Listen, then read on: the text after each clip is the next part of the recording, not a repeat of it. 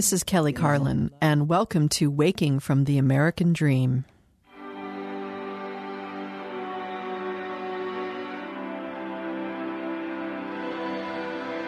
The first time that I thought of her, she came to me so quietly, so calmly like a wrecking ball. Calmly like a wrecking ball, calmly to me. time I saw her, she could twist around her lips. She was borrowing those bracelets and giving me those eyes. Watch out for the young one.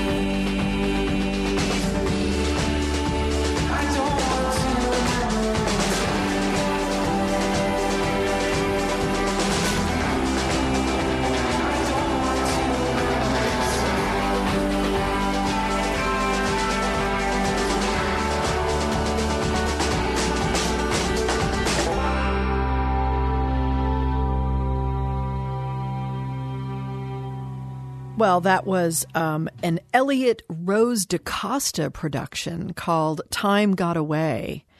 And uh, according to Logan, we've heard that one before, but I, I can't keep track anymore. I think this is officially our 85th episode. And I'm a little suddenly overwhelmed by that. That's kind of exciting. So, welcome everyone to the 85th episode of Waking from the American Dream. Uh, it is May 16th. It is smack dab in the middle of May. Somehow we made it this far. Look at us. We're all still standing. The earth is still spinning. And yes, Benghazi is still being discussed on the Hill. Um, but oh boy, now the big things this week. You know, I don't do a lot of political stuff on this show. Well, sometimes I do, depending on the guest. But um, boy, God, there's, oh man, you know, the IRS and the Tea Party thing and the Benghazi thing and the AP thing. And I feel like we're in the frickin' Nixon administration or something like that with all this stuff going on. Uh, it's a little crazy. And basically, then I'm uh, kind of avoiding it all because I'm still, it's, it's May of 2013. And it's been since November of last year that I've pretty much been avoiding politics of any kind because I just uh, couldn't take any more after the election. So that's going well for me. I, I kind of get the highlights of it. I know what's going on. I watch a little, uh, little Stephen Colbert, little Jon Stewart, get my news, as they say. Let my husband, my husband watches Frontline. He watches that show. It's, I think, I know it's an important show and Frontline does amazing work, but it, I'm always completely depressed after watching that show. So I let my husband watch Frontline and he reads the newspaper from front to back every day. So someone in our general household is extremely informed and knows what's going on in case we get quizzed by someone in in you know when we leave the house or something. But I in general am just avoiding all the schmucks in the world these days. Because it's hard enough. It's hard enough it's hard enough. Oh my god, did you see that ice tsunami thing also? There was like on one of the Great Lakes suddenly there was this huge windstorm and there was because it's still freezing up in that region, none of the ice is melted on the Great Lakes and this huge windstorm came and just pushed like a shitload of ice right onto people's front lawns and go check it out. You got to google it. The videos are amazing. They're calling it an ice tsunami. So, you know, it's bad enough with the ice tsunamis and and the tornadoes and everything that I don't need to be dealing with politics also. And uh, what else is going on? Well, there's the whole Angelina Jolie thing, which I'm not even going to go into because I'm going to save that for another day. I it's way too close to home. My mother died of cancer, not breast cancer. She did have breast cancer in her in her 40s though, and my grandmother and had it, and um, so it's late, way too close to home. But uh, but I do want to just say uh, that uh, it's uh, wow that's that's uh, an interesting thing interesting thing. And we'll, we'll do a whole other show on that uh, on another day. But i did want to mention that that is the that's what's going on this week. And uh, i uh, i'm just dealing with shit in my life this week. Like some news from a friend not good and just a little overwhelmed. So believe it or not i I did not do my homework this week. I did not write an essay. I know I've been really, really good and I've been writing an essay for, I don't know, I think I must have like 15 now or something, something like that. I mean, quite a few since the beginning of the year. And uh, I did. I sat down today and I started writing, and I thought, oh, you people don't want to hear this. This is just way too depressing. Because, as you know, last weekend was the anniversary of my dad's death. I know it was, it was my dad's birthday, the anniversary of my mother's death, and Mother's Day all rolled into two days. So, already vulnerable. And then some bad news from a friend. So, I decided, um, I'm going to just do a little excerpt from my show. And I have a little audience here of two people, which is very nice. and of course, you out there, my audience. Uh, so, and normally what happens in the middle of this piece is I play an excerpt from my dad's material which is the um, the the bit that he does on the word fuck. But we don't you don't need to know that. I can I can work around that. But this is an actual excerpt from my show, A Carlin Home Companion, which if you happen to be in LA and you happen to be listening to this live today or tomorrow on the on the iTunes, uh, I'll be at the Acme this Saturday with the show, and uh, you know, always a good time. Always a good time. Made Kevin Smith cry last month, so you know, there you go. Always a good thing to make people humans cry and laugh. Of course, you can laugh too, but so anyway, uh, this uh, this piece is uh, a piece that I've done separately before. Um, and I call it, I've called it Summer Vacation. I call it Summer of 72, Summer of Love, uh, all sorts of different things. Uh, so, so here goes. Uh, in, in the summer of 1972, my mother and I got to go on the road with my dad. Now, at this point in my dad's career, he was literally a counterculture god to college kids all across America. It was uh, pretty astounding. Uh, so, our first stop on this uh, summer tour was Kent State. Now, at Kent State, my dad took me immediately to the memorial for where the college kids had all been shot by the National Guard a few years earlier. And he explained to me that these kids had been protesting against the war standing up for what they believed in and that the government government silenced them by shooting them. Now, I was all of about nine years old at this time, and so I was taking in this information. And on the outside, I looked very cool, calm, and collected, as I always tried to do. But on the inside, all I kept thinking about was, well, if the government could shoot these kids for standing up for what they believe in, could they shoot my dad? Or even me? Our next stop, we went to Milwaukee, Wisconsin. We went to an actual place called Summerfest. Well, it's not a place; it's an event. You see, Summerfest is this is this well, it's this gigantic outdoor fair. Um, the, the best way to describe Summerfest is it's it's generally an island of sausage surrounded by an, a large ocean of beer, and um, you know what they call good, clean American fun. And and of course, when I think good, clean American fun, I always think George Carlin, and in particular, I think of the George Carlin in 1972 when he was doing the Seven Dirty Words routine, and so there, my dad was on stage doing the Seven Dirty Words for well, let's just put it this way for everyone on the fairgrounds, because this routine could be heard throughout the fairgrounds. And so suddenly the promoter comes running up to my mother and says, so, so, so the cops are here and they don't like the language and, and they're going to arrest him the minute he gets off the stage. Now, my mother had to think very fast because she knew that my dad had both grass and Coke in his pockets. And so she grabbed a glass of water and she went out on stage. And my dad, extremely confused, grabbed the water, but mom whispered to him, exit stage left. So dad wrapped up through his routine and, and exited, and we all ran to the dressing room. And mom stashed the cocaine, and the cops were coming down the, down the hallway when all of a sudden, bang! A balloon had popped. Someone had popped a balloon, and everyone was laughing a nervous laughing, except me. And then before I knew it, the doors opened and the cops were there and they took my dad and they handcuffed him. And I didn't think I would ever, ever see my daddy ever again. But luckily, my mom knew exactly what to do. You see, because in 1961, both of my parents had been in attendance at the very club when Lenny Bruce got arrested at the Gate of Horn in Chicago. Now, um, my uh, the the uh, policeman had asked my father for his uh, his identification, and he told them, well, he didn't believe in IDs, and they promptly threw him in the back of the paddy wagon with Lenny. When my dad proudly told Lenny what he had just done, Lenny looked at him and said, "What are you, a schmuck?" Anyway, my mom chased that very paddy wagon on foot all the way to the precinct, and she bailed them out of jail.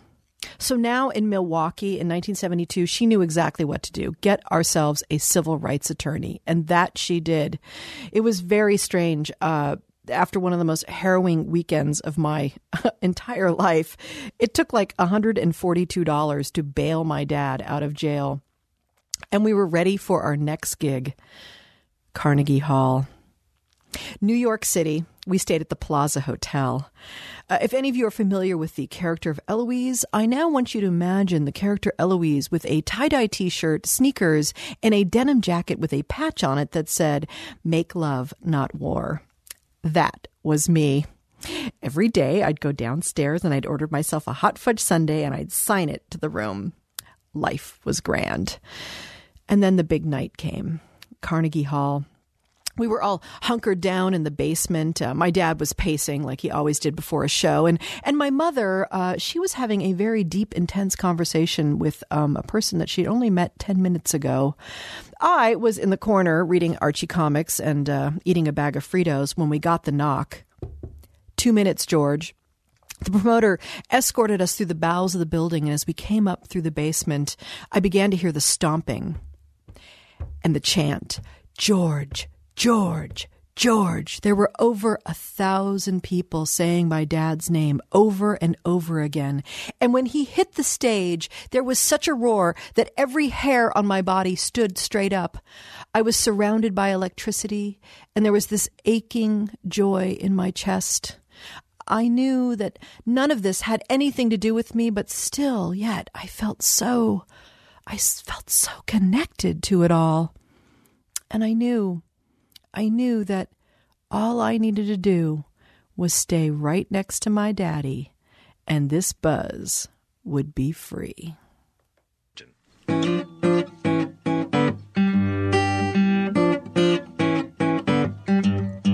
I got me a brand new toothbrush. They come in packs of twos. Got so many pairs of underwears that I can pick and choose.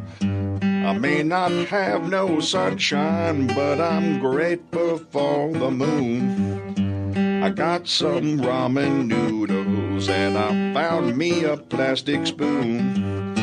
Now you might say I'm going nowhere slow, but at least I get to smell the rose. The out of doors is always open and the bathroom is never closed. So happy go lucky, Happy go lucky. happy go lucky. Happy go lucky. I'll be happy go lucky one of these doggone days.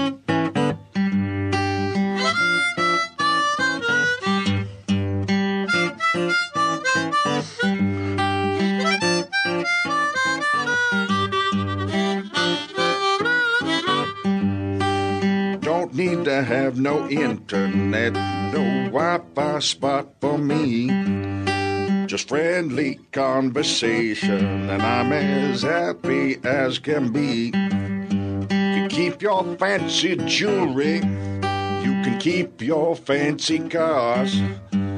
All that stuff just keeps adding up like a prison with fancy bars.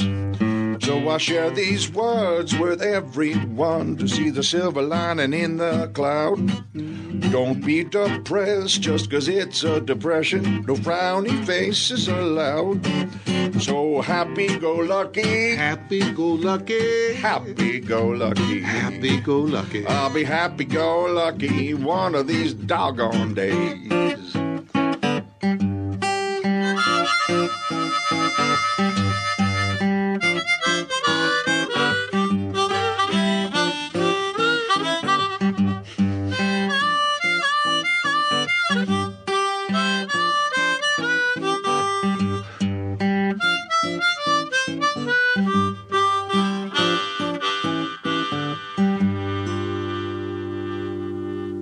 That was uh, friend, best friend of Waking from the American Dream, Mr. Rick Overton. What's the name of that song, Logan? Happy go lucky. Happy Go Lucky.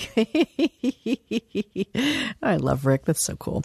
You know, his dad was a very, very famous uh, jazz uh, arranger and composer. Uh, and actually worked with um, all the greats in New York in the 50s, uh, something called the the Something Loft Project. There's a whole book about it, and he worked with Miles Davis a lot and all those guys. So the guy, famous, famous jazz uh, arranger and composer, and his mother was a singer in the. She did the. um Oh God, like not uh, the one one of those girl those all girl bands. Um, oh shoot. I'll think of it i'll think of it as i walk as i walk as i talk uh, throughout the show. It'll like suddenly it'll blurt out of my mouth. Uh, anyway you know mr rick overton. Uh, so i'm very very excited to have my guest uh, in on sweet here today.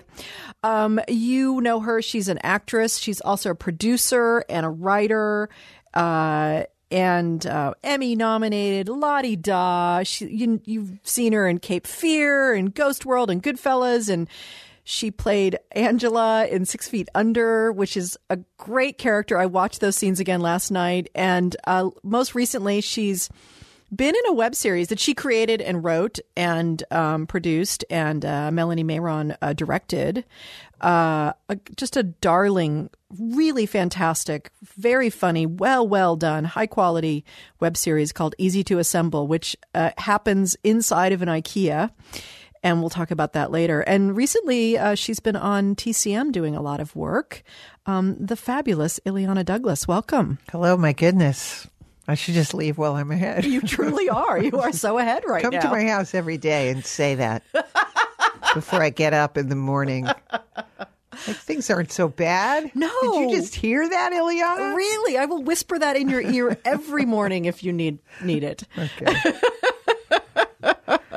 So Illeana and I met, which we'll talk about in a little while. At um, Illeana's doing a fabulous live variety show these days. She's bringing variety shows back, people. My favorite. As, Totally. as I first saw your dad on a variety show. I think I saw him on the Smothers Brothers show. Probably, yeah, yeah, I yeah. think that may have been the first time I saw your dad. Yeah. I'm sort of trying to recollect. Yeah, yeah, all those uh, those great shows. Um, so yeah, I'm a big fan of the variety show, and uh, and I'm so glad you're bringing it back. Living one living room at a time. One living room at a time. Yes, that is the. You, some people ask they they, they go do, now. Do the people know? I'm like yes, we, yes, they do know.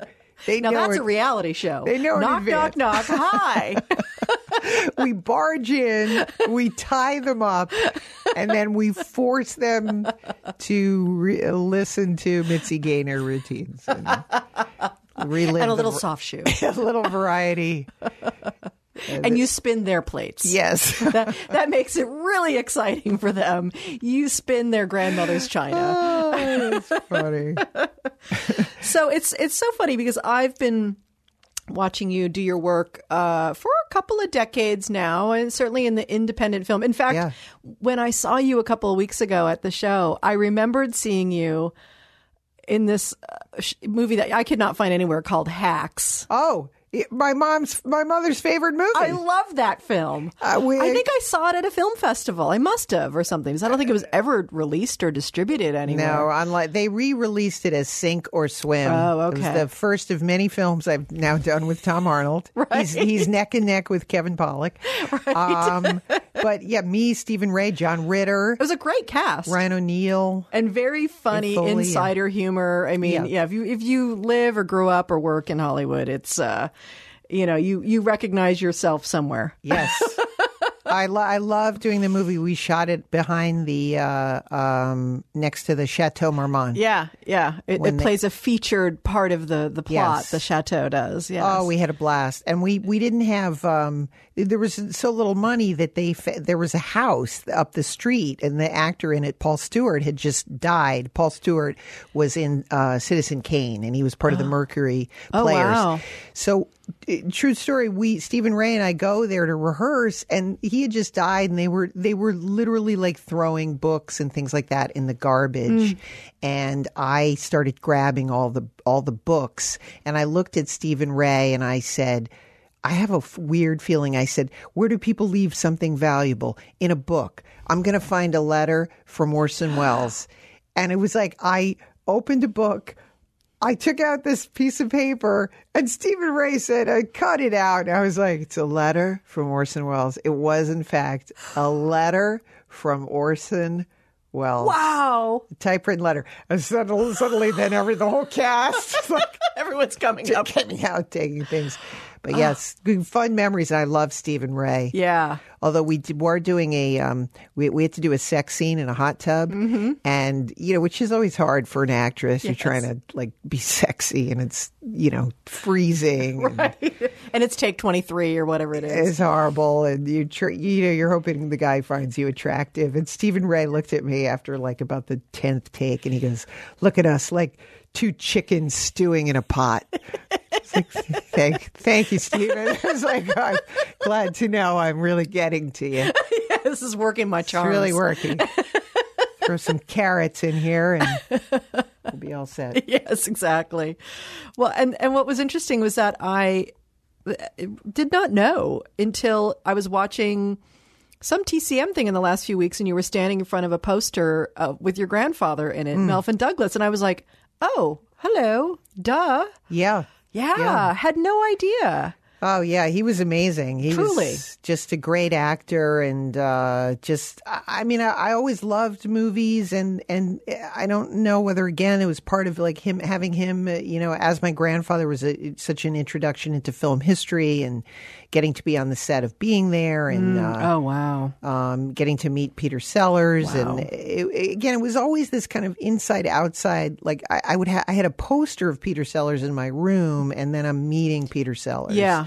So I also had that critical, you know, historian po- point of view too. Like I was always remember, like I was, I was thinking, you know, I'm going to remember all of this, and I would take special note of of all these of all these experiences. I, I had a feeling I would kind of, you know, write about them, mm-hmm. um, and so I would catalog them. But then I was also a part of it Yes. because you know, and then years later, I'm working with Caleb Deschanel, who's the DP, and I'm so there was again, there was always this kind of inside outside. Uh, you know, point of view. And then that's where my grandfather gave me this amazing advice when he was working on Ghost Story, which was uh, no matter where you are in the world, always order the club sandwich.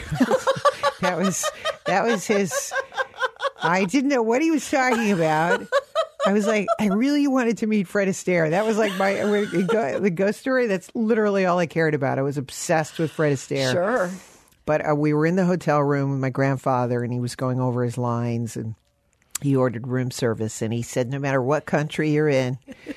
You can always get the club sandwich. And all these years later, it's like 25 years later in show business, I've been in Bucharest and Shreveport, Louisiana, in Iowa, and I'm like, yeah, he's right. The club sandwich, it's always there. You can always, you can't mess it up. You can't. If you can if you can do bacon, Yeah, you're good. you- you- there's there is nothing. I don't know why that is.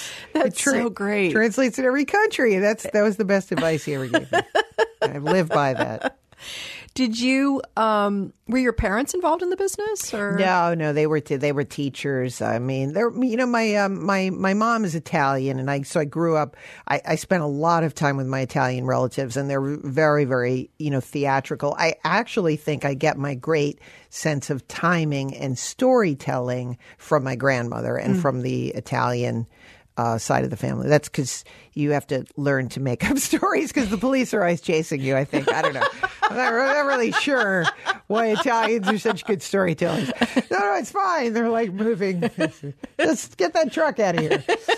Um, but all of my relatives were Italian relatives were very very funny storytellers. Oh wow. My my grandfather was very much into getting an education and elocution and learning about the business and the history, and so I think that both families have you know have served served me well. Yeah, absolutely. Absolutely. And and what age were you when the bug bit you or you knew, okay, this is I'm going to be on this path, the path of the artist or, you know. You know, that's interesting. I always loved movies, but I never was secure enough to know how I would get in the movies. Yes. I just, you know what I mean? I can so relate to that even though I'm in the business you grew up in the business too. I never thought like how do you do that? Like, Yeah. There's no like they don't give you a key or anything like that or like pat you on the back and say, "You're in, kid." Or Yeah. It's like how do you do that? Yeah. And again, like getting back to the variety show thing, well, I always have this theory anyway that the first images you see somehow they stick in your mind, and then you're you're you're constantly replaying them in your head. And my first images were television, men in suits. You know, telling, saying funny things mm-hmm. like that is uh, against a very odd kind of blue, back, you know, blue, blue Yes. background. Yes.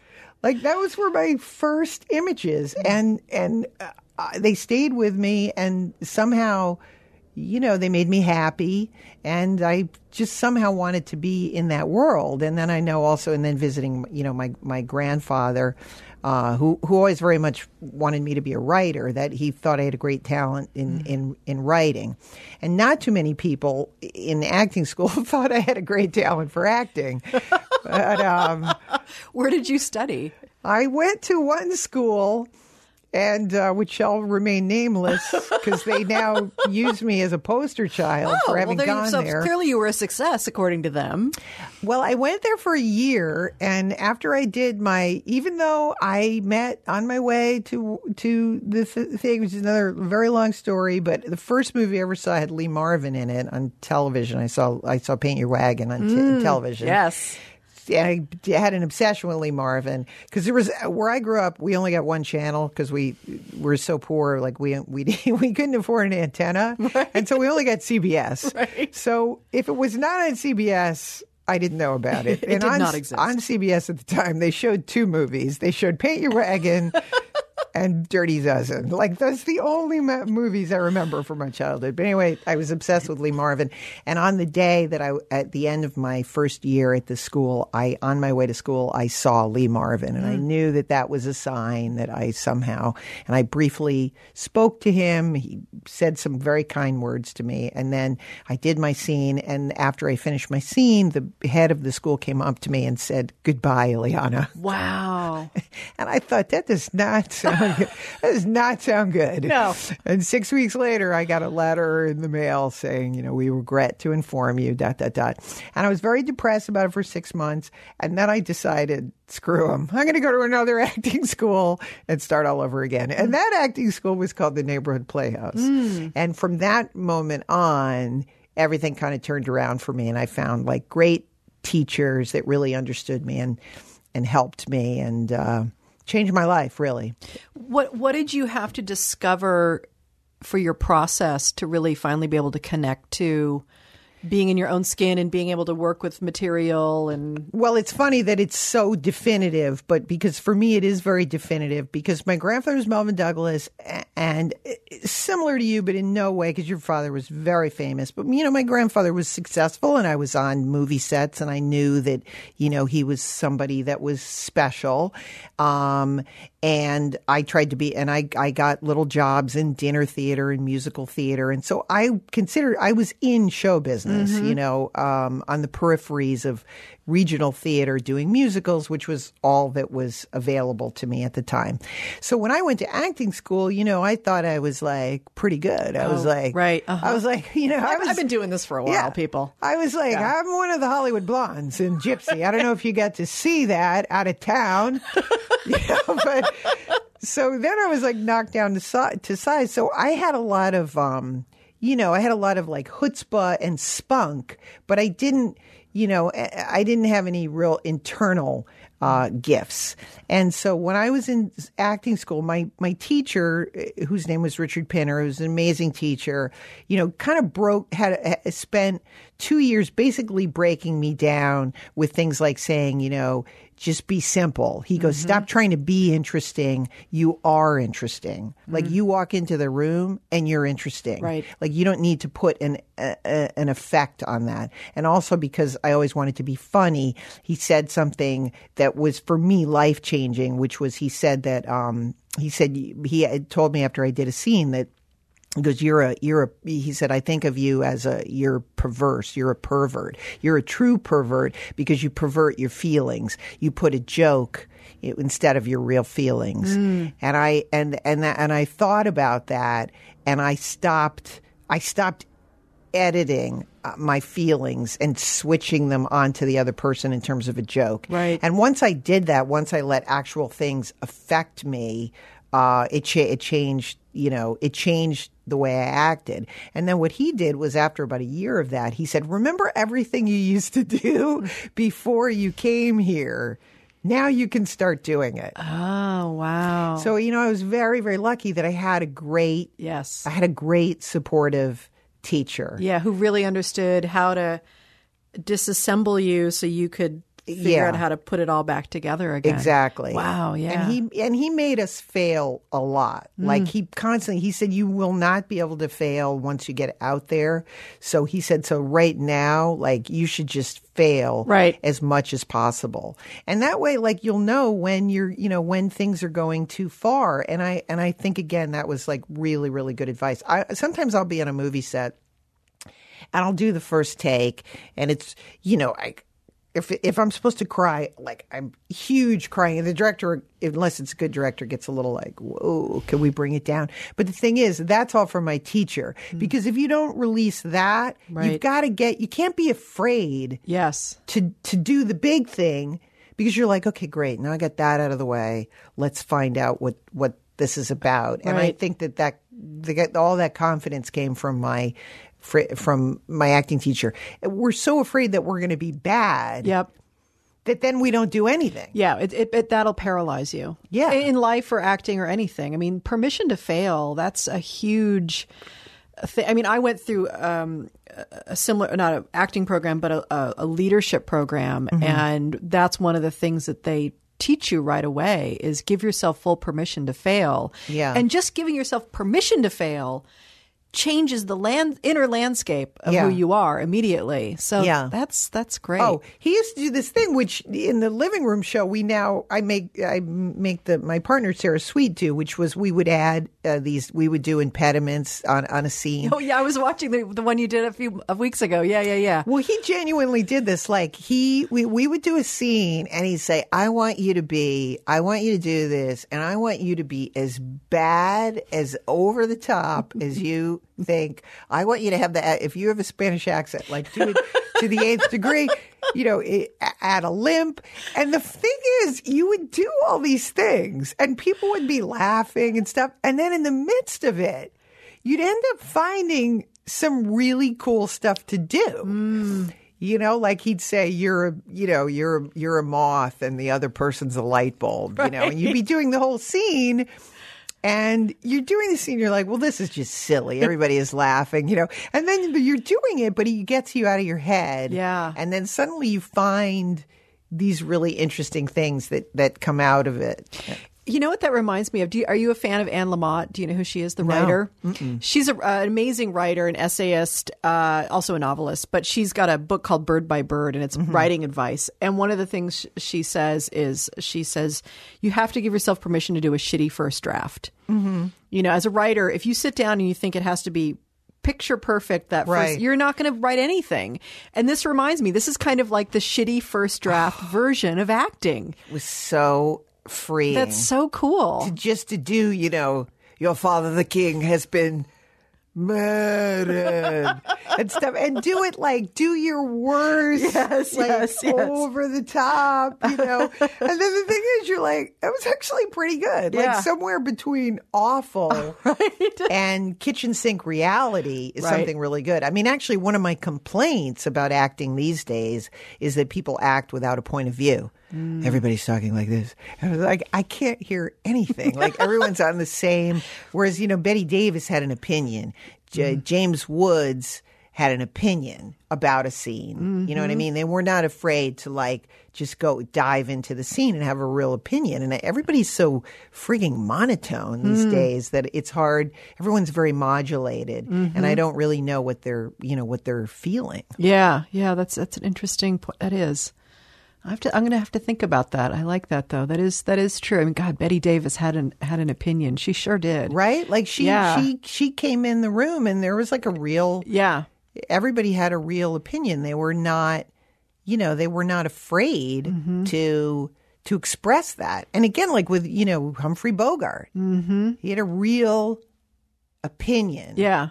Yeah, Clint Eastwood. You think of Clint Eastwood, you know. Yeah. uh, people like yeah, and I wonder if it's because of the just the the way filmmaking has changed and our storytelling has changed and you know, there's just a different style now or if it's television that's done. I don't I'm not sure. I mean, it's like you know, listen, nothing has really changed since Marlon Brando in some ways. That like is true. He, he sort of invented a Yes. style of acting. Yeah. and then uh, everything sort of comes from that. But like we've gone, it, there, there's just, I think, a kind of a kitchen sink reality, and I think that you know men are just everything. Also, in my opinion, became kind of task related. Like, oh, we have to save the plane from fall. You know, Right. So it became task related as opposed to character driven. Mm-hmm. And so, you know, some of the actors that I really love, you know, John Garfield mm-hmm.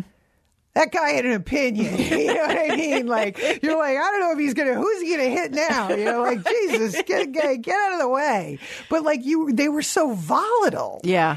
And Yeah. I guess that's what you know. I'm going to sound like film uh, historian now, but they call that kind of acting the you know post war, post World War II Right. men coming back. They're they're in mentally anguished. They're angry. Things aren't the same, and and all those kind of actors, Sterling Hayden, John Garfield. You know, they were very they were very volatile. And but I love that. I actually kind of miss that style of acting. I don't know why everybody is very monotone. I mean, um, I, I think of um, I think of Harrison Ford that way. Mm-hmm. Like he does a lot of, you know, very uh, simple, you know, straightforward. Yeah. Where they don't, where, where everything is very, you know, very simple. Yeah, or and even like I think of like um early Al Pacino, you know, versus now when he shows up in something, sometimes I don't even recognize him anymore because Yeah. it's like where's where's Al Pacino? I mean, like you think of Dog Day Afternoon, you know, Yeah.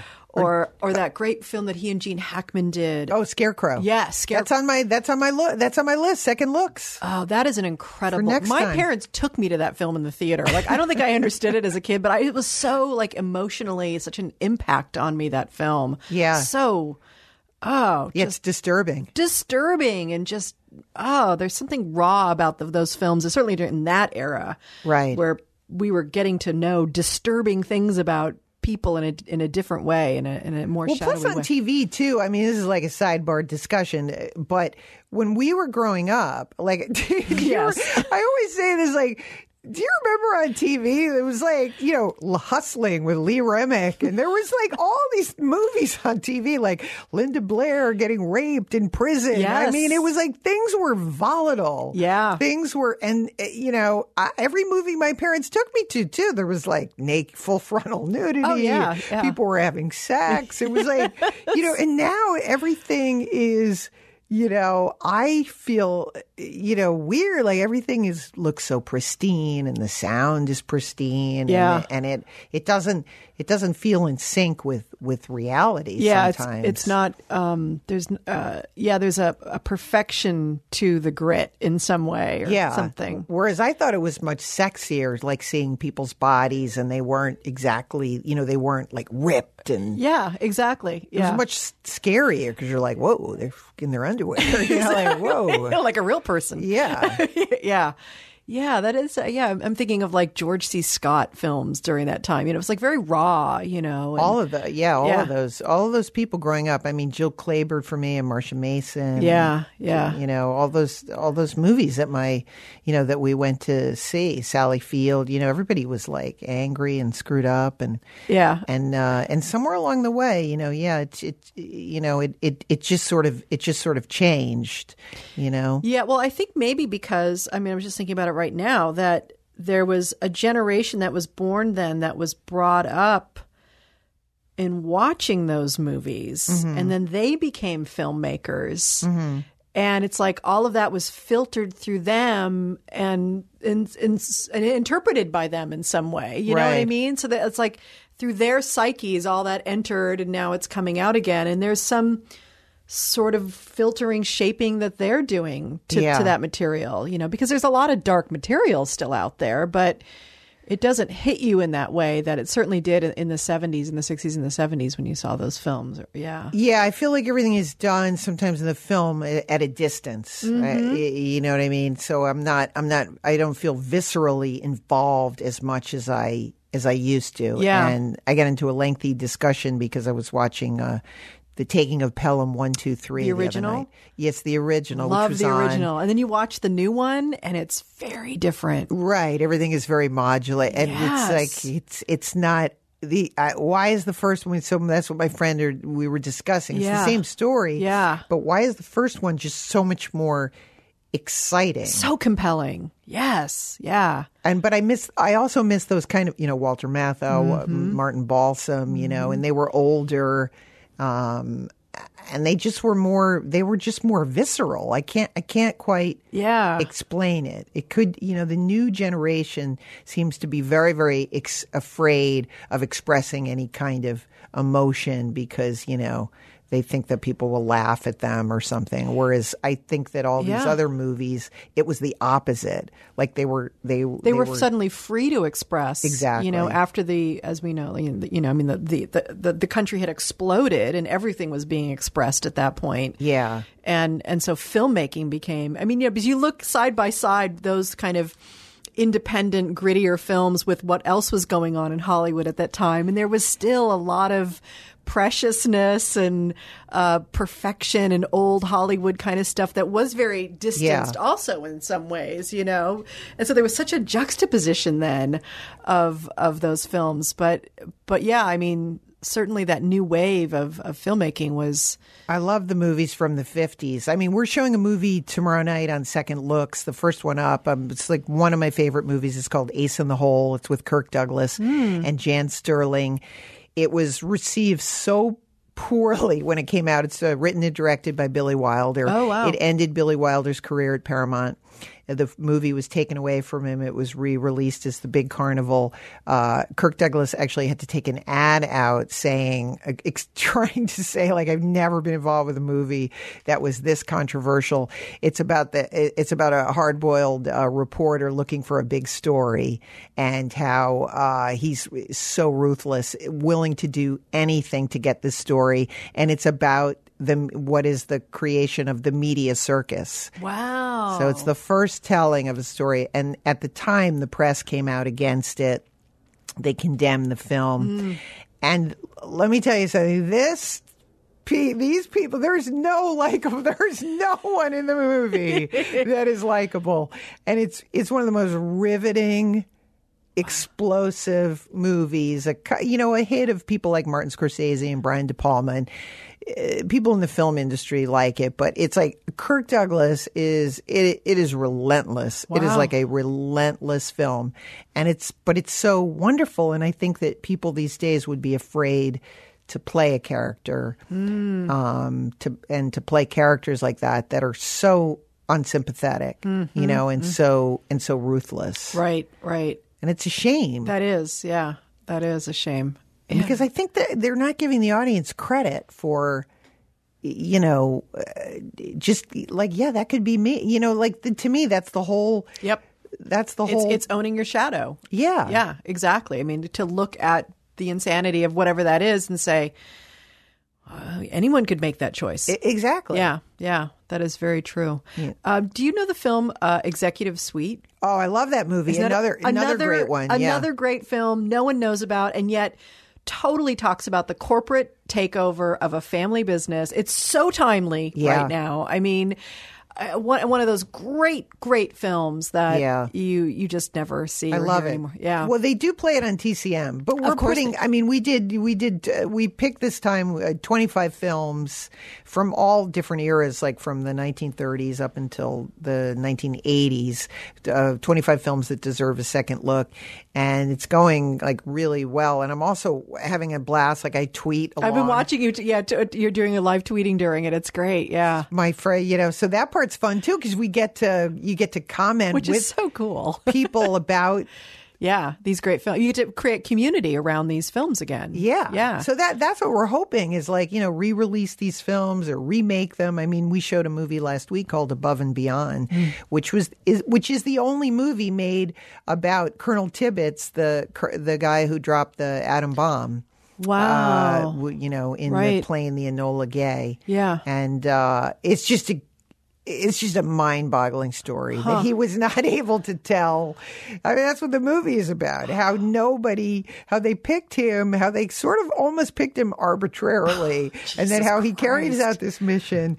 He could not tell his wife, which it ends up ruining his life and his marriage, and it's.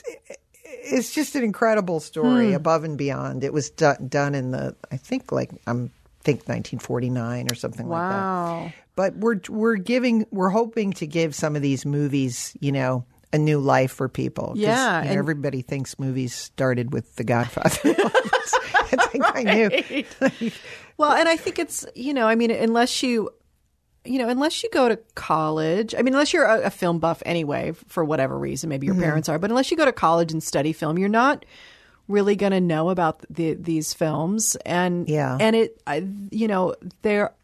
There was so much great filmmaking going on back then, and I think about that. You know, the studio system, and how, you know, in some ways, how um, how, how very different it was than it is today, obviously.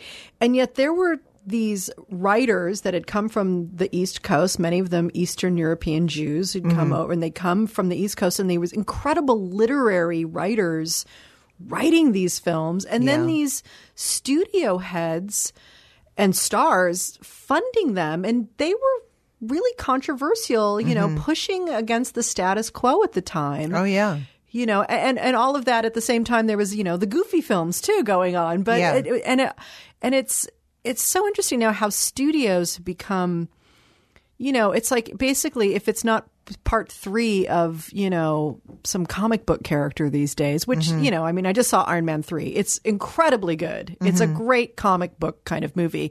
But studios are like, you know, if, if it's not going to open with a $100 million, we're not interested. Well, the thing is, they make movies because, again, I still do, you know, independent films, and you know, I produced this documentary about like is indie about is you know indie film is it dying? You know, because there, there was a time for for me in the '90s, you know, you're doing six, seven indie films oh, yeah, it was. a year and and it, it was just it just kind of died Yeah. and now there's these you know you do these movies that are under a million dollars like Mm-hmm. so they are you're making these movies but they go directly to Netflix Yep. or people don't get to see them I mean there was a movie I did last year called The Green which had a gay storyline a fantastic film people loved it it won lots of awards but you know people never unless you find it somehow Yes. on Netflix under alternative titles Yes. you know Yeah. it's hard to find you know a way to see this movie and so that's part of the idea with TCM is to create a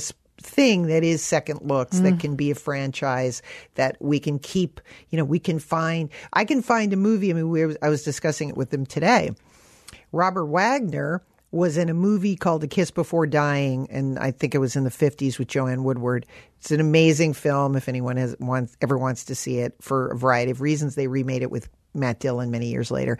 He also recently was in a, a movie with Christopher Plummer. Uh, Christopher Plummer called "A Man in the, the Man in the Chair," mm-hmm. which is an indie movie which nobody has seen, which is an amazing movie. So there's Robert Wagner right. in a studio film that was great and also in this independent world. So we can take an actor like that and and expose you know and Yeah, re that's great. reinvigorate and really re in, you know excite people Yeah. about our art form which is also you know my big thing of being the granddaughter of Melvyn Douglas like I love movies and the art form of movies and I just don't think we appreciate it enough to like yes there's a place for the big you know tentpole movies but Right. but there also has to be a place you know for filmmakers and appreciation of, of filmmakers like we had when we were growing up you know Mm-hmm. Yeah. we went to school and we we knew Fellini and you know we knew we knew all the different direct we knew Robert Altman you went to see a Robert Altman movie Right. I don't know any I don't know anybody who directs I mean there's maybe 5 people where you actually know who directed the film Yeah, this is very true. and they Yeah. do this thing too, which makes me crazy. Of like where they obscure the credits. You Yeah. can't you can't see the credits. No, I know. And on television, you're watching a movie, and all of a sudden it goes. All of a sudden the credits go away. You can't even see. And they're or they're scrolling by so fast. that You're like, wait a minute, what? what- what- it's like it's as if they don't want you to know who made it or who's in it or anything. You know. Um, but it's it's. uh I'm I you know that that's just my thing is like film history and films are an amazing part of our history and I just don't think we I just don't think we appreciate it Yeah, enough. yeah, I, and I, I love that. I love that you have this passion and that you're you're. I think it's a, a, a great thing. You know, you think of TCM, and I don't know. You think, oh, there's all those old movies, and but there's something like Exactly. to have someone like you who is totally known for independent films in the '90s, which was like such this explosion of energy around filmmaking, Mm-hmm. and then you saying, "Come, come with me, and let's look at these older films." There's a, it's a, you're, it's a great bridge that you, you're, that you are. That's fantastic. Well, the first movie we showed in Second Looks was the 1933. It never, it has not been seen since the 1960s. The 1933 version of Alice in Wonderland. I saw a little clip of that. Oh my god, the the um the It's insane. The special It's- effects it's are amazing. It's crazy. And it was, I mean, you know, there is no switchboard anymore, but the switchboard metaphorically Lit up. I mean, Facebook, Twitter, like, what is this movie? People were freaking out. It was so so, surreal. People were like, this is like a horror movie. I was like, I know. That's why I wanted to. You have to gotta, see it. You got to see it. And it, and, you know, now they're selling it on TCM. Oh, that's great. So people were like, "I want, I got to get this movie. It's it's great. It's got Cary Grant and W.C. Fields and Gary Cooper and Wow. It's it's it's outrageous and it's so creative and it's 1933 Yeah. Wow. Wow. Wow. you know and if you again you can get people just as excited about that Mm-hmm. as the tim burton version of alice in wonderland because all these people like they'll get ideas just like you know just like we did these visual you know these visual images that hopefully stay in their head and and you know it can't all be like really loud well, uh, great storytelling is great storytelling. And if you have a passion for the story and you know how to tell the story as a filmmaker, I, I don't think it matters. I mean, you, you, you, you give it a, you understand when it's an older film that, that, I don't know, maybe you give it some sort of a leeway, but even then there was such a, an energy and excitement about filmmaking back then because it was such this new medium. I mean, you know, it's kind of like the internet for us. You know, it's like, what is this thing about? What what what the potential's endless. What Yeah. can we do with it now? And and that was you know so amazing to to see. I mean, you watch The Wizard of Oz now. You know, even and it's like there's some charming little things about it, but it's like, wow, this is spectacular what they did. you Oh, know? yeah. truly, truly. I mean, it just uh, it's such a and they were just doing it. I mean, again, Mm. you know, it, it, we the, the the director of the movie, Victor Fleming, who did Wizard of Oz. In 1939, he also did about four other movies. Right, yes. You know, like Yeah. he did Captain's Courageous, uh, which has my grandfather in it, Spencer Tracy. He did The Good Earth. He was doing Wow. Mm. reshoots on another movie. He was doing pickups on this movie. Right. I mean, it was crazy the amount of the amount of work you Yeah. know that they did in the studio in the studio system. Yeah.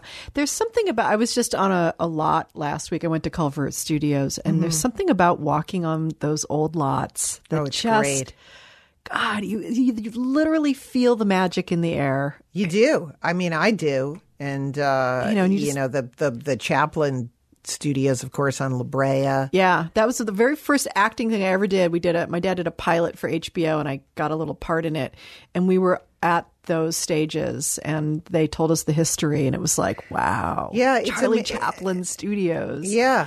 I mean, it's amazing. That's what Hollywood is is based on. It's a shame they've torn, you know, a lot of it down, but it's still it's still here. Warner Brothers is a beautiful, you know, lot to Yep. me. But I'm the same way. I'm walking around like my head out, around. My husband was uh, shooting on the Disney lot a couple of weeks ago and took a picture because one of the stages was where they shot Mary Poppins. Uh-huh. And they had a little plaque there saying this stage was where Mary Poppins, you know, was shot. And you're just like, immediately you melt. You're like, Yeah. oh, wow. yeah, I mean, the thing is, you just have to, you know, you just have to get excited about it. I, like I said, I think there's, I think people are excited about it, but there's this uh, too cool sc- for school sort of attitude that everybody has. Like, I'm so done with that. I'm Uh, so done with the hipster, ironic, too cool for school bullshit. well, I, I know, I don't know why it's crept in. It I don't was- know. There's nothing wrong with being enthusiastic and geeky about, you know, geeky in like an emotional way, you know. I mean, I love being enthusiastic and being I'm not sure what it is. Again, it could be the distance with the internet, and it's not. I don't know. You know, but like it, it differs from like when we were in acting school. You know, everybody it was just about like self expression, and Yeah, yeah. everybody wanted to you know cry and feel like Well, I did be vulnerable. Well, it's like doing sketch comedy. It's so freeing to do sketch comedy because it's like you can just be big and obnoxious and play it up and Yeah. you know, you don't have to like you know, figure out that you know, you can just be there with it, you know, as, as big as possible and, and so much fun. Well, I think also people are afraid to come off as needy is another like, Mm. if, you know, like that. That if I if I s- seem too engaged, Yeah. I'll come off as like pathetic and needy. I think that's I think that's a great point. I th- I think there is that that it's like you know because then if I'm needy and I don't get what I need, then I'm vulnerable, Exactly. and then that's you know, You who wants to show that really, right. And you, yet, you slink away. yeah, You know, whereas like I, I yeah, I, I, as I said, I like the other thing. I like people who have an opinion. It doesn't really bother me. I don't take it personally. right. you know um, I, I don't even mind people yelling at me in terms of this i try not to take it personally I've had people yell at me Now, when you did um your uh the series, when were you done with that? A couple years ago? You've been done with it for a while? or- no no we finished uh, was the, the we finished in uh, October. Oh, you did. So you Yeah. just finished the, it. the the last season, We've and you're not do- doing any more. Uh, it, I'm waiting to see. Like Uh-huh. again, I've just I've been doing a lot of movies. I love doing the show. It's it's so much work. It, it really does take a year. I mean, I have to write it. I have to cast it. Yep. Work working out the enormous schedule of of everybody. Of course. shooting it is kind of insane. Like to, just to get like you know Fred Willard and this person and that person. And yeah, the, the cast is amazing. I mean, like it just kept revealing more. And I only watched the last season. Now I'm going to go back and watch all of them. And Oh, kind of, God. And, and watch the whole foundation of it all.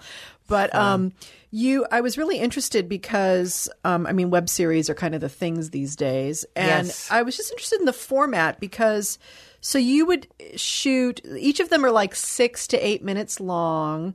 So you, would you shoot? Yeah, like we- the whole season in Exactly. one week or two weeks or whatever you were doing. No, we the, we did it because I, you know, my background is movies and doing indie movies and pro- Right. producing movies. And the way it worked was that I would I would get the budget from IKEA and we would shoot it over a six uh, to ten day period as a film. Gotcha. So I write it as a film. Right. I break. I have the breaks kind of in my head of where I think that the ep- episodes will go, but in my mind, I don't know how to write like little four minute. Yeah, that's what I, that's what I thought because I loved that. That sometimes would go like, oh, end of show, but then the next one was like starting off. You're coming around the corner with your character again. Yeah. Like, okay, well, good. We're I know where we are at now. Yeah, Exactly. Yeah. So, you know, just from like watching television, I was like, okay, we fade out here and we fade out there. Yeah. The, the episodes differ slightly from the full version. Like we were the first web show to ever, we, we, we would have a premiere every year and people would come because I still think of it as an independent film. Yeah. As showing the whole thing.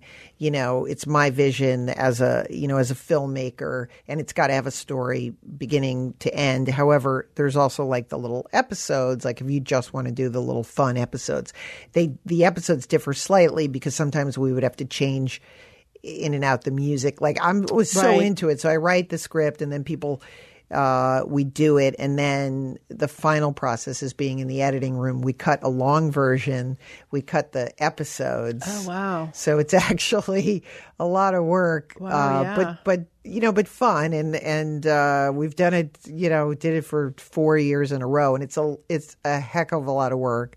And I I want to start writing features now. yeah. You, know. should because I think you're a you. great writer. Oh, thank you. I mean, you. uh, meeting you last month, I was, I thought, oh, you're funny and all that. You've got so much talent. But then watching this, I'm like, man, you can really write, girl. Oh, thank you. really Gosh, can. That's like, really yeah. I'm like, took- I want more. I want more of your voice out there. Oh, definitely. thank you. It took me a while, you know, because again, just just you know, just I loved acting, Mm-hmm. and I don't think I ever wanted to be a writer. I just wanted to be like an actress in a sitcom and having somebody get me a latte, and, you know. And then like, I had no aspirations of. You know, and then as the movie business like started to kind of dry up and indie films, like I was, I started, the, I was doing the easy to assemble, and I write this in the um, show, but it was actually true. It's like I discovered the best role I never played was myself. It was always kind of slightly embarrassed about, you know, sure I can write jokes, but can I really write something that people would be interested in? And then doing, and I'm also a perfectionist. So I spent four years. I really wanted to be sure, like, what is my voice exactly? Mm-hmm. And so, even though I was sort of cautious in my approach, I didn't like, boom, get my first feature out there. Right. I actually feel much more confident now because I know I know what I want to write about and I know, you know, I I love like writing stories, you know, male female relationships and love and eh, looking for family and feeling kind of like an outsider. Um, and that was what the show, you know, the sh- the show gave me uh, a long time to look at movies and see what I wanted to write about, see cinematically what I wanted to do, because uh, you know, doing movies these days is you know it, it's it's challenging because you're you're not only doing the movie, but the time element of it is very tough. So mm. when we do Easy to Assemble, everything is shot listed before. Like people are really surprised. Yeah. I do movies all the time and I get there and there's no shot list. And Drive me crazy. uh, you know, they kind of like things, and then what ends up happening is like it's it's haphazard. Yes. it's not as good as it could be. Yeah. My standards are so high. Sure. and the way we do easy to assemble is, you know, I'm pretty I'm pretty tough on people because I'm producing it. When I work with a director, Right. uh, we we sit there, we talk about every single scene, what I want to achieve, what the shots are going to be, Mm-hmm. what what we're going to look like. I play music for them. Like I know usually even advance, like some of the songs I'm going to use. It's like I've listened to to music, like all the music we use in the show is I've usually reached out to the person beforehand. Mm-hmm, Like, can I use this song because I'm already interweaving it into what I want to do. Um, and it's it's well well planned out. Wow. Yeah, absolutely. Well, and it's just I loved there's um God, all the all the amazing uh, people you got to to play with, but also the integrating of the IKEA stuff in Yeah. with the storyline was so clever. Oh, thank you. Really charming and a clever and like just added a level to it that was like what's this this is so different you know and and and so fun and there was like always this because it's like it's it's not real but it's real you know what i Mm-hmm. mean it's like you're playing you but which i just love when people do that like playing you but not quite you because Right. it's not quite your life and yet um and then but you're at the burbank store and you're talking about the carson store and all of us in la are like well we know the carson store and the burbank store I know. And when we shoot, like, what's funny is that people come in, like Roger Bart comes in this year and he's like, oh, it's people really are shopping. I was like, I know. I told you, like, IKEA, there's no on a movie what they call a lockup where you lock it up. It's right, like, yeah. No, IKEA, like, we're, we're Yeah. in the store. Yeah, like, we totally. don't, the people walk across the shot, they walk across the shot. yeah. People ask me where the, they go, oh, there's, Pat- I mean, Patricia Heaton, when she did the show, She's like, oh, like everybody says the same thing. Like they actually ask me where the towels are. Like we're shooting, we're shooting with Patricia Heaton, and people go, oh, I know her. She's in everyone. Everyone loves Raymond, and they're watching and they're watching, and then they go, where are the towels? You know, like that is always. People are always or where are shocked. the Horchivornjas or whatever they are. yeah, whatever That, strange. That great scene you wrote with the parents who don't have the name for the baby. Oh, yes. Because my husband and I, we do IKEA names all the time. And so when you, that scene, we were watching it last night. We were just, But I would know. He's named after a, a Billy. A Billy. It's a bookcase. Billy, no, can't do that. It's bookcase. and all of that is and that's a wonderful actor too. Eric Lang is he's so funny. Our original uh, my the first manager was um was uh, Jane Lynch. She's oh she her career didn't go anywhere. No, too bad. We haven't heard from her since then. she was our first. She was our first manager. oh, good. I can't wait to go back and, and She's in season one. okay, good. yeah, and that was with my the right. Then we had the frenemy thing with me and Justine Bateman. That all Oh, okay. I see. So that's for so the bitter and 40. uh, Yeah, that was her show. Right, and then I right. take over her show. Okay, and then, good. Oh, I'm um, excited to to do. And then yeah, it was great because I'm friends with Laraine Newman, and so I saw Laraine plays your neighbor. She's my noise. Yeah, my your she's your your snoo- Snoopy neighbor. my Snoopy neighbor.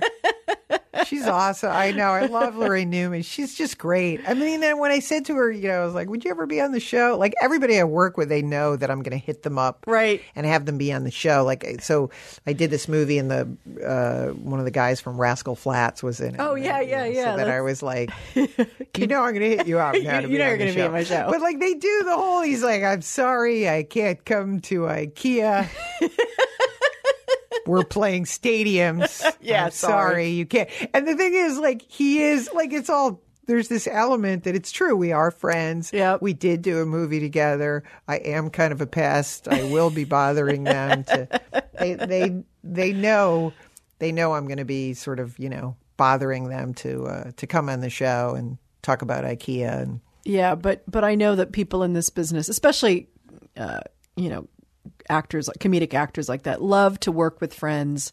Love to work on an easy set. Love to work on good material. So Yeah. I'm sure they're they're thrilled to to come and hang out with you. And Tom Arnold has been again. He's been like a recurring because Right. we've been friends for so years. Uh, uh, he has like way in the early days because we at some at one point we were in like three movies in a row together. Wow. we just kept getting cast in the same movie. We were always traveling together, and then uh, we were at an airport in TMZ like attacked us and they were like you know thinking we're dating and stuff like that and tom like plays her along he thinks it's funny Yes. and I was like very, I got very uncomfortable and everything. And so the way I wrote it into the show is like that we have a fake, he's wanting me to go along with a fake relationship. He's like, it'll be great. People will feel sorry for you. They'll think like, you know, you just got out of rehab and you're with Tom Arnold. And, you know, so we play a lot of these things that were that were you know Yeah. that were that were real or you know we we bring it all we bring it into the show. And then my you know my uh, different relationships with with people too. We try to like exam you know examine that. And as i said god bless ikea for letting me yeah, do all of this stuff like with the uh, a lot of it is again for me going to Conshohocken which is where they are and I, t- I outline to them what the story is going to be and they usually like just stare at me. Like, they think it's funny or but I realize that's because they're all Swedish yes, exactly. but they let me do the show I, you know and, and I mean, it uh, is the a- ultimate in product placement because you were inside the product. yes Literally. Yeah. Well, that was one of the things that I, to me, it was like when I first started doing it, it reminded me of like a Jacques Tati film because I was like, you know, it's, it's like for me, just people in yellow is already funny I'm, as I'm wearing yellow pants.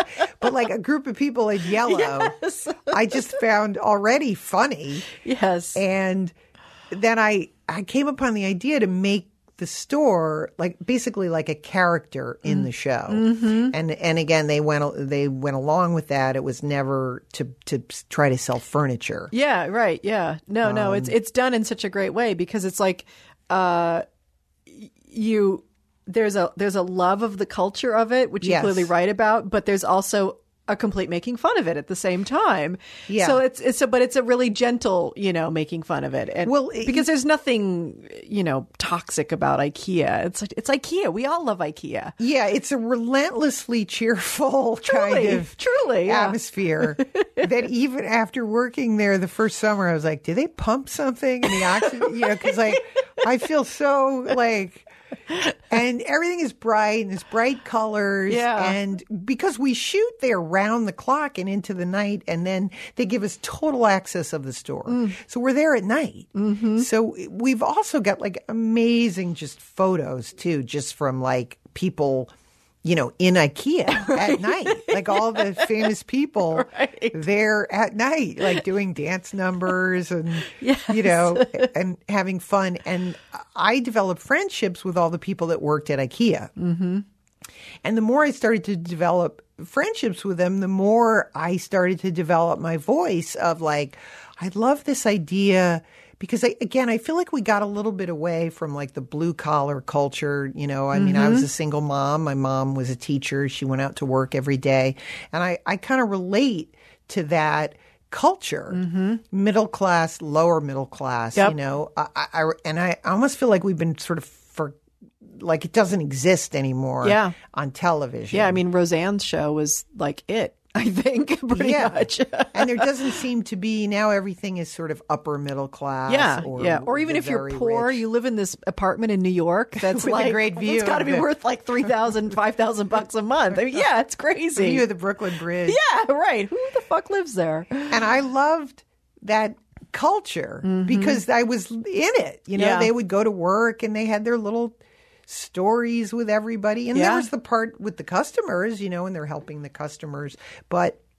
They were doing, you know, they, they were doing, um, uh, they told me about a team building event that they had. And they, and one of the managers was saying, you know, we had these team building events, you know, and it always just turns into speed dating. and I just thought that was, like, I go, I'm read, that's what I'm writing about. Writing that Like, down. Yes. Yeah. You know, I mean, and they had game night and they traveled together. And so Yeah. every time they would tell me something, um, I'm actually really, you know, that then recently, like the other, the big controversy at IKEA was that they changed the uniforms. Hmm. That was like a really big deal. So they no longer have the yellow shirts. They went into striped Oh. shirts. And that, and, and Yellow blue stripe or It looks like something a referee would wear. Uh, I- they're not. They're not great. They're not happy. I mean, they're they're very clown. They're very rodeo. oh clownish. wow okay And so this was like within the culture of IKEA and Mm-hmm. working at IKEA for the coworker. It was like a big, huge deal. Sure. Like nobody was happy. They had been wearing the same shirts for 15 years. Wow, yeah. And everyone at IKEA was like, you know, I don't know why. Like we've changed shirts before every 10 years, we, but like for some reason, stripes was not working they, and I was like, I, I, they're horrible. I don't know why you're changing the shirt. So if I were, you know, that would be a major. Yeah. That was like a part of the show this year. We we had to drop it for budgetary reasons, but we depict a fashion show with the, with the new, you know, that the with the you know with the new shirts and.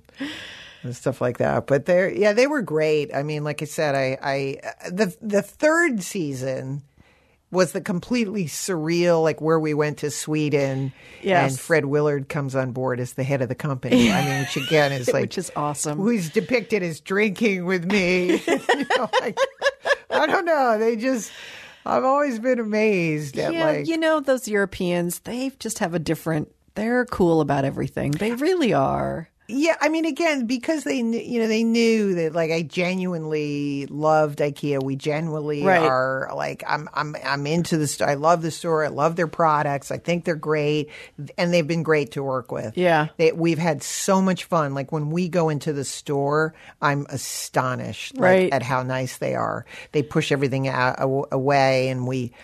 You know, we're working uh, like right next to the co. You know, it's amazing. Right next to the, the coworkers, they're great. it's such a it's such a how did you come up with this did you just decide i'm going to do a show at ikea and go to had- them or No, I did. I did a pilot, which was called Illeana Rama, which I did for Oxygen, and basically the premise was that I give up show business to go work in a supermarket. I had an experience. I was I was with a friend who was also famous, and we were at the Rock and Roll Ralph's. Mm-hmm. And this fan approached me, and he was, you know, he was listing all my credits and it's like he goes, "Congratulations on the Emmy." I was like, "I didn't win." He goes, "The nomination." Like he was just one thing, one thing after another, and I was trying to like shop, and like he would have, a, he knew like everything, and and when he walked away, I said to my friend, "I go," and the button on the scene should be, "I go, thanks so much," you know, paper or plastic. And then my friend said, "You got to write that as a short." Yeah. So I wrote it as a short. Mm-hmm. I got Daryl Hannah to be in it, and I got some other people to be in it. Like, wouldn't it be funny? Like all these celebrities working in a supermarket Right. run by a former Bollywood actor. And so we did the we did the pilot, and it was Jeff Goldblum was in it, Justine Bateman, Greg Proops, John Heard was part of uh, Ed Begley was is the you know was it was the store manager who runs the Actors Anonymous group at night. and uh, we got uh, got the Beaver to be in it. wow Got Jerry Mathers to wow be in it. that's great He's amazing. I'm I'm like I'm doing my share about you know we're transitioning to being like anonymous. you need to do this project now We uh, we had so much fun doing it. That's but I'm, amazing. I was telling my story, and then you know that's the Jerry Mathers goes. Is that kind of like when being a child actor, and then you grow up and nobody wants you anymore? And there's like dead silence in the group. I go, well, it's not that bad. Like, that's no one's at it as bad as you. And I got John Heard to be. I mean, it was crazy. We got Gene Wilder to do a cameo. Wow. Walk by, and uh, it did not get picked up. I was devastated. I've I've told this story before. It's like life is very strange. I was very down about it, and I was pretty sure, honestly, I was never going to write another thing. I was like, you know what? Maybe I'm not funny. I it took so much out of me. It was like a four year process of doing this thing and getting it on. And uh, Brian De Palma was visiting in Los Angeles. He's he is. I mention him in the show again as like a funny you know, a funny. There's a funny bit. Mm-hmm. I go, there's a ketchup spill in aisle four. You know, it looks like something out of a Brian De Palma movie. You might want to check it out. You know, because we had, I had a, a storyline. I wanted to get involved with my stalker. Like I have such low self esteem. that I actually get involved with a person who's because it makes you feel me. good. Yeah. So we had that storyline. But I was like, oh, I'll show it to Brian. He really wanted to see it. And I was, and I was reluctant to show it to him because I thought it was awful. And I find, I showed it to him. I left the room and he said, uh, he goes, you got to stick with this idea. There's just something to this. It's really funny. And he said that. And I was like, all right, you know, and then the, that's when the internet was happening. And I put it on YouTube and uh, an advertising agency that was working for IKEA saw it, Wow. and uh, and so I went in uh, and I had a, a meeting with them, to, and we were talking about you know doing uh, possibly doing interstitials, like doing something else. Yes. Yes. And um, the guy's name was Fred Dubin, where I'm still reconnected with him.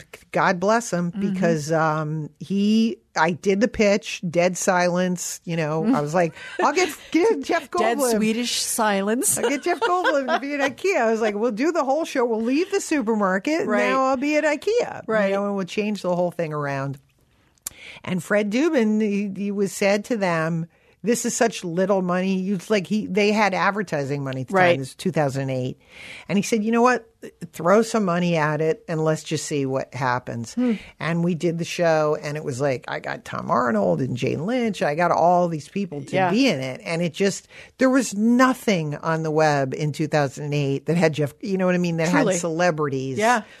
Uh, and and did something about branded entertainment in that way turned branded entertainment on its ear Yeah. because other people up to that point were like celebrities holding a you know a can of heineken Exactly. Yeah. that was branded entertainment right. Yeah. so this like ushered in in a way that i almost think no one has been able to do except for ikea I, I agreed. Agreed. Yeah. be- because they gave unique. me i mean they they literally like i mean i said this as a joke but it was true they gave me one note the first year which is we don't sell ice cream it's actually frozen yogurt which is a joke. yeah. which comes back in fourth right. year because they are that kind of obsessional right. like we were even in rehearsal oh, like, Oh, that's like the kind of note you want to, you know? It's a actually- factual note, you know? Yeah. It's not a Or- creative note. Or in year two, the note was as because uh, Tom Arnold is trying to revive my career and he convinces me to shoot a sex video with him in IKEA. Oh, God. Which we did. Right. And I got two notes. we can't call it a sex video. We just have to call it a video. Right. And when we shot it, which we did in a live working store, you can see this in season two. Right. We could not block the aisles for safety reasons. Was- and so there's me and Tom Arnold, Oh, wow. God bless IKEA. children watching us, and then moving on.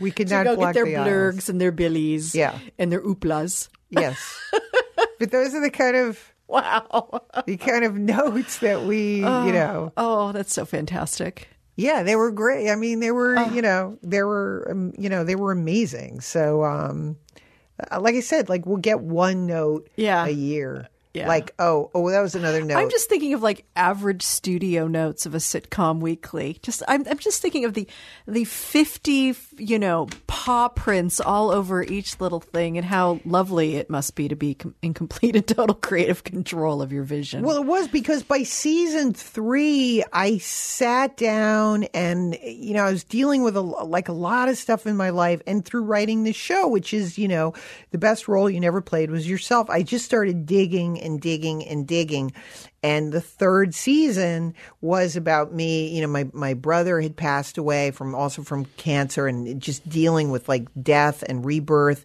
and as a woman, you know, feeling like I'd reached a dead end in many mm-hmm. ways, and I had to go somewhere else.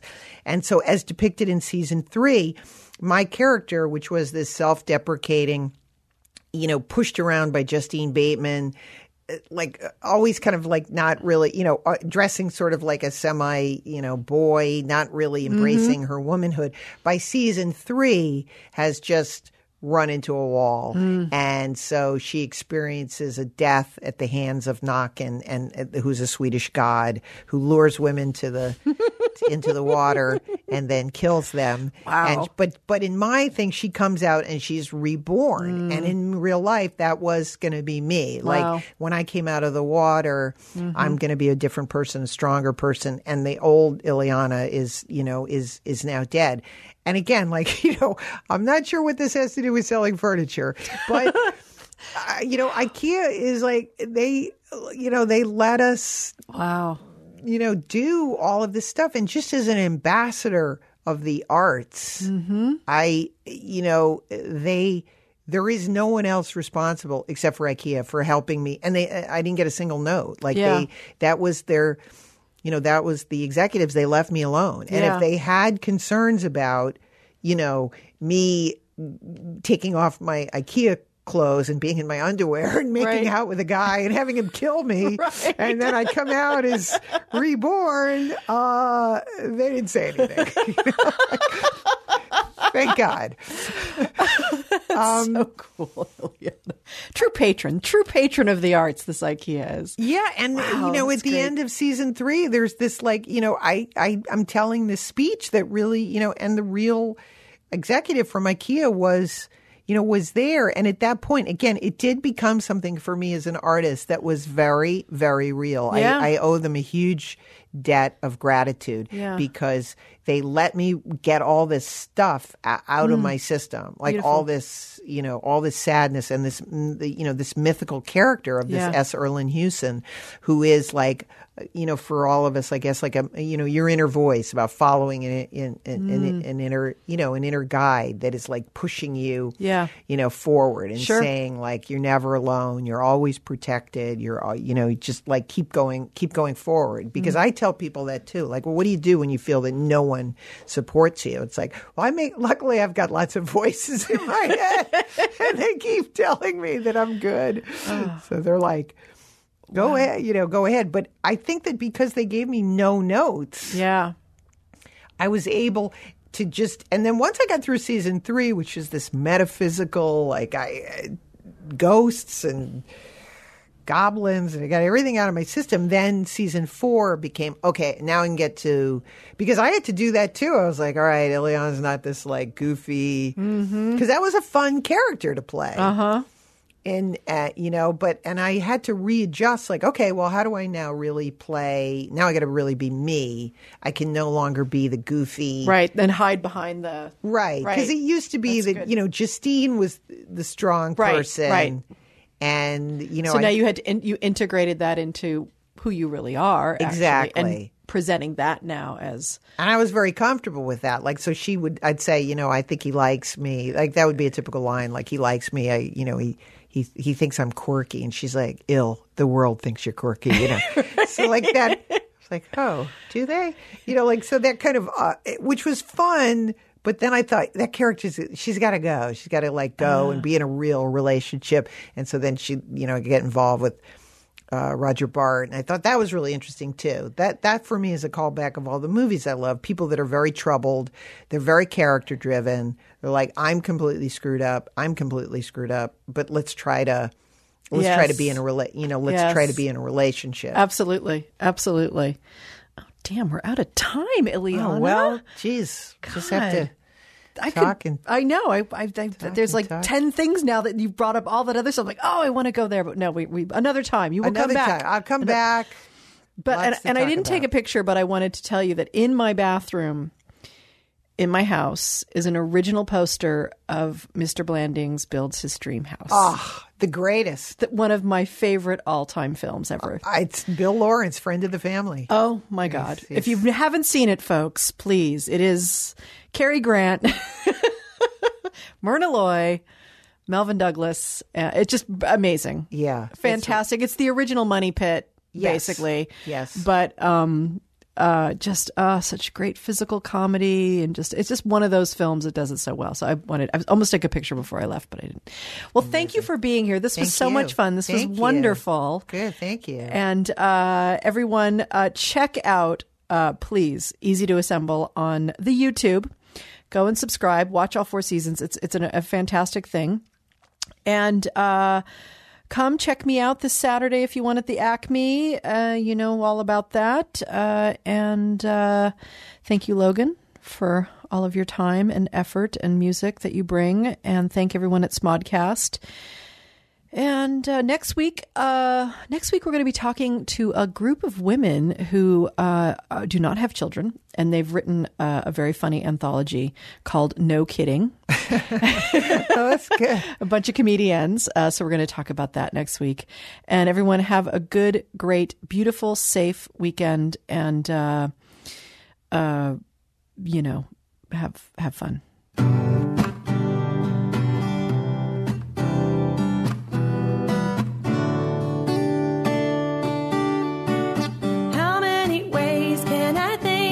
To say I wish you were here? And how many days until you come my way and make this feeling disappear?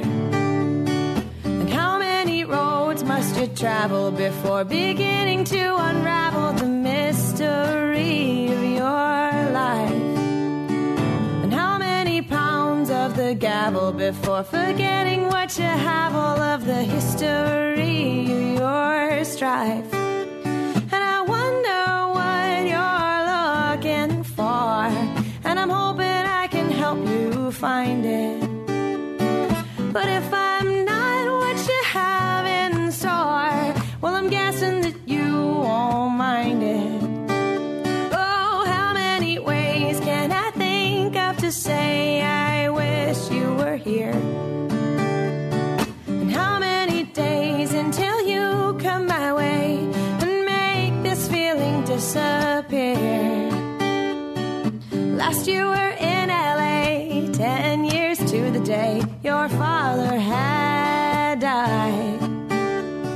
you kept your tears at bay, and I didn't know what to say. But I think I made you happy, or at least I tried. And I wonder if I can ease your pain. But I'm guessing that no one can.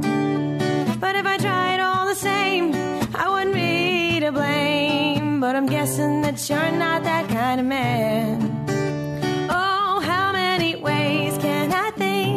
To say I wish you were here? And how many days before you come my way and make this feeling disappear? Well, there's a man in the moon tonight telling me you're alright, and somehow I don't believe him. But you can put up a fight. Tell me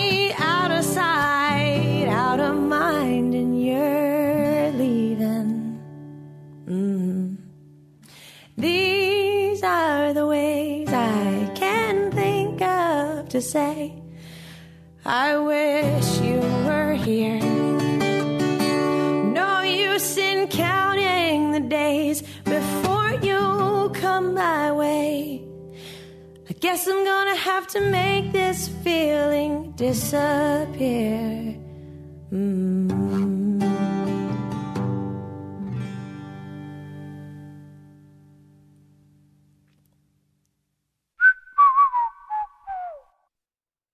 This has been a production of SModcast Internet Radio. Sir, only at smodcast.com. Here are the latest upcoming tour dates for Jay and Silent Bob's super groovy cartoon movie. May 20th at the Clowes Memorial Hall in Indianapolis, May 21st at the Royal Oak Music Theater in Royal Oak, Michigan, and May 22nd at the Pabst Theater in Milwaukee. For all the latest updates and links to purchase tickets, make sure to bookmark csmod.com.